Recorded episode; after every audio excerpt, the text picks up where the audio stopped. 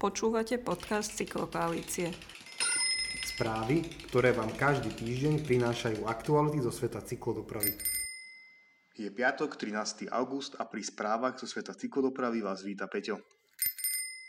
V týchto dňoch prebieha obnova Vajnorskej ulice v Bratislave, ktorá neprinesie len nový povrch, ale aj zmenu dopravného značenia – Vďaka tomu pribudnú nové cyklopruhy na oboch stranách ulice v úseku medzi križovatkou s Bajkalskou ulicou a Trnavským mýtom. Na časti budú chránené pozdĺžne parkujúcimi autami.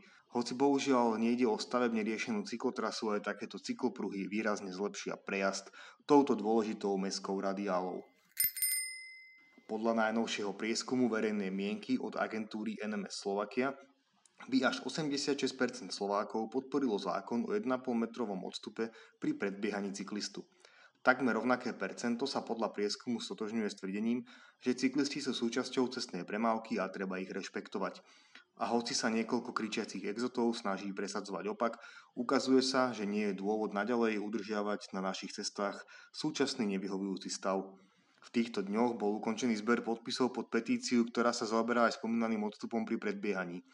Ďakujeme za všetkých viac ako 21 tisíc podpisov.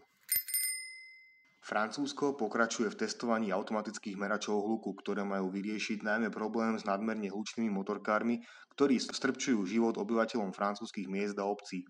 Zariadenie je zložené zo štyroch mikrofónov, ktoré zaznamenávajú hladinu hluku každú desatinu sekundy a vďaka triangulácii vedia pomerne presne určiť pôvod hluku, Kamera, ktorá automaticky rozpozná poznávaciu značku vozidla, môže neskôr zasielať pokuty. Prvé zariadenie bolo inštalované v roku 2019. Momentálne zariadenia doplňa až 8 francúzskych miest a obcí. Pilotná fáza, počas ktorej ešte zariadenie priamo neodosiela pokuty, potrvá do konca roku 2022.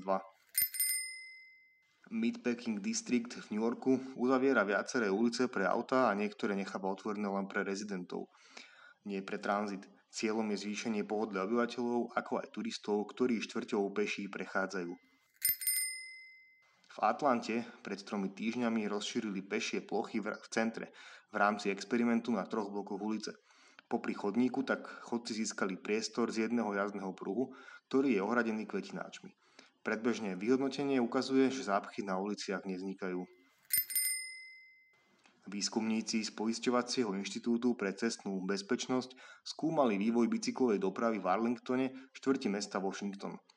V čase, keď priemerný počet úmrtí cyklistov v USA stúpol o 5%, v Arlingtone v rovnakom čase zomrlo 0 cyklistov a havárie medzi vodičmi aut a cyklistami klesli o 28%. Celkový počet jazd bicyklom stúpol o 4%. Výskumníci pripisujú tieto fakty segregovaným cyklotrasám, ktoré Arlington začal tvoriť ešte pred pandémiou. Ekonomický prínos oddelených cyklotrás bol podľa inštitútu potvrdený. To bola posledná správa z dnešných správ zo sveta cyklodopravy. Užívajte si leto. Počujeme sa o týždeň.